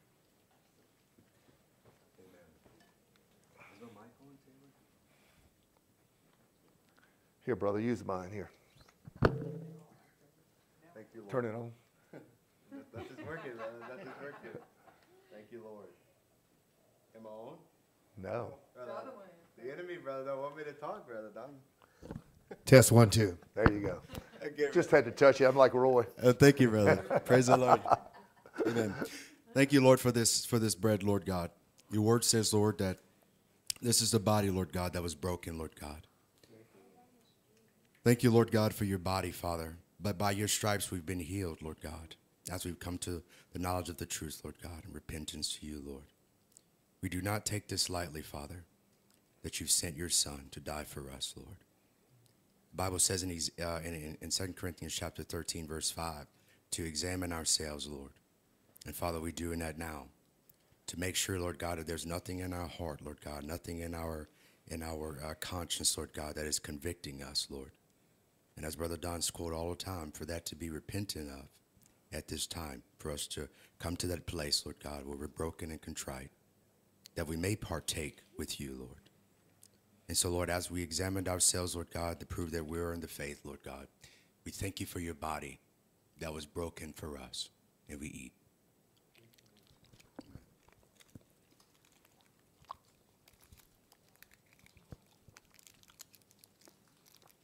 Lord, thank you for your blood. Yes, Lord. The Bible says, without the shedding of blood, there, there is no uh, washing away of, of sins, Lord God. And so, Father, we, we, we thank you, Lord God, for sending your Son to shed his blood for us. It washes away all of our past sin, Lord, that we can be clean in you. That though we were red like crimson, we are now white as snow, walking in you, Lord. Thank you for your blood, and we partake. Amen. Thank you, Brother Cedric.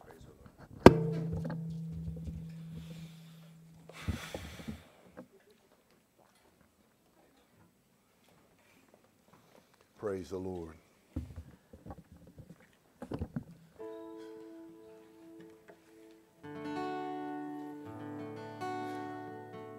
Sons of God, hear his holy word, gathered round the table of our Lord.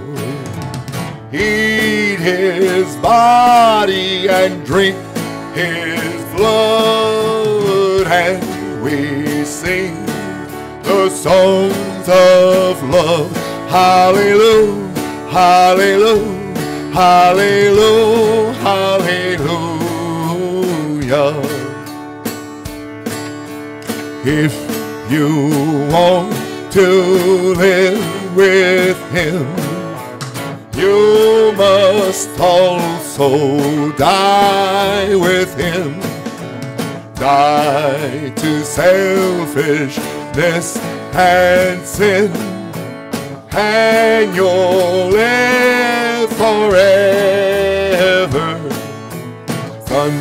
Of God, hear his holy word gathered round the table of our Lord.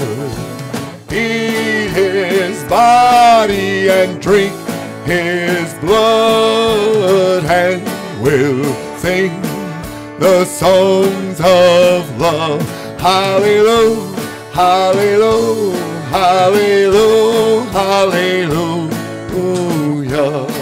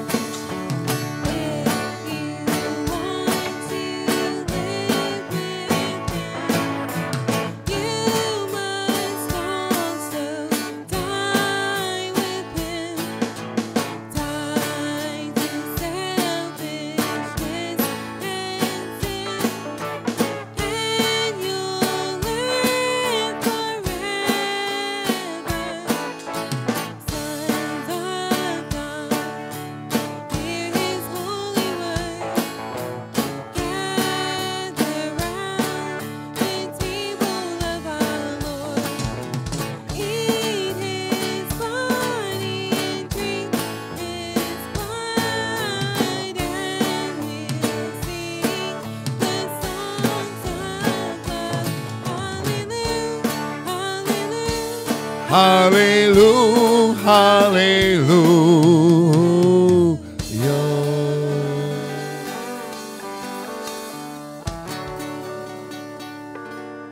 Thank you, Lord. What a blessing.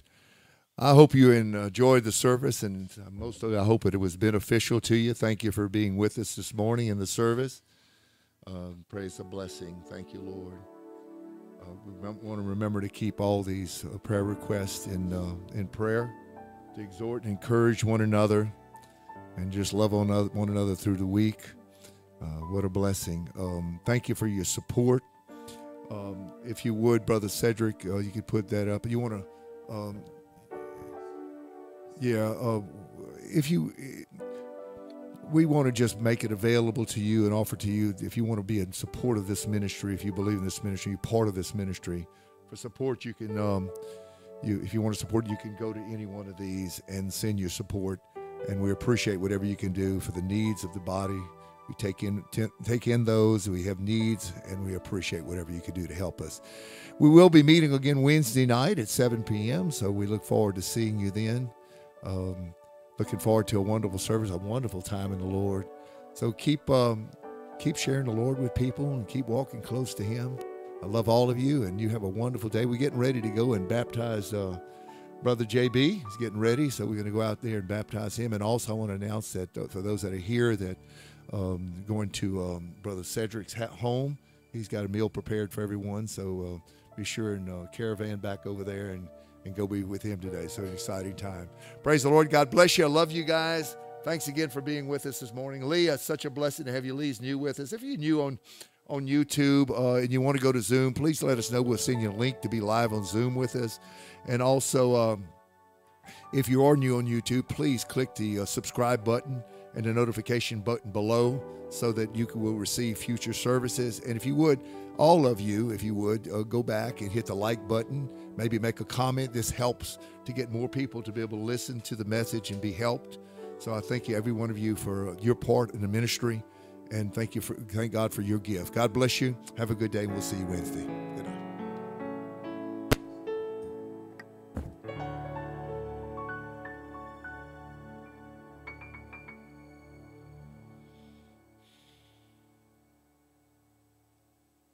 Right, we're going to go out and uh, baptize Brother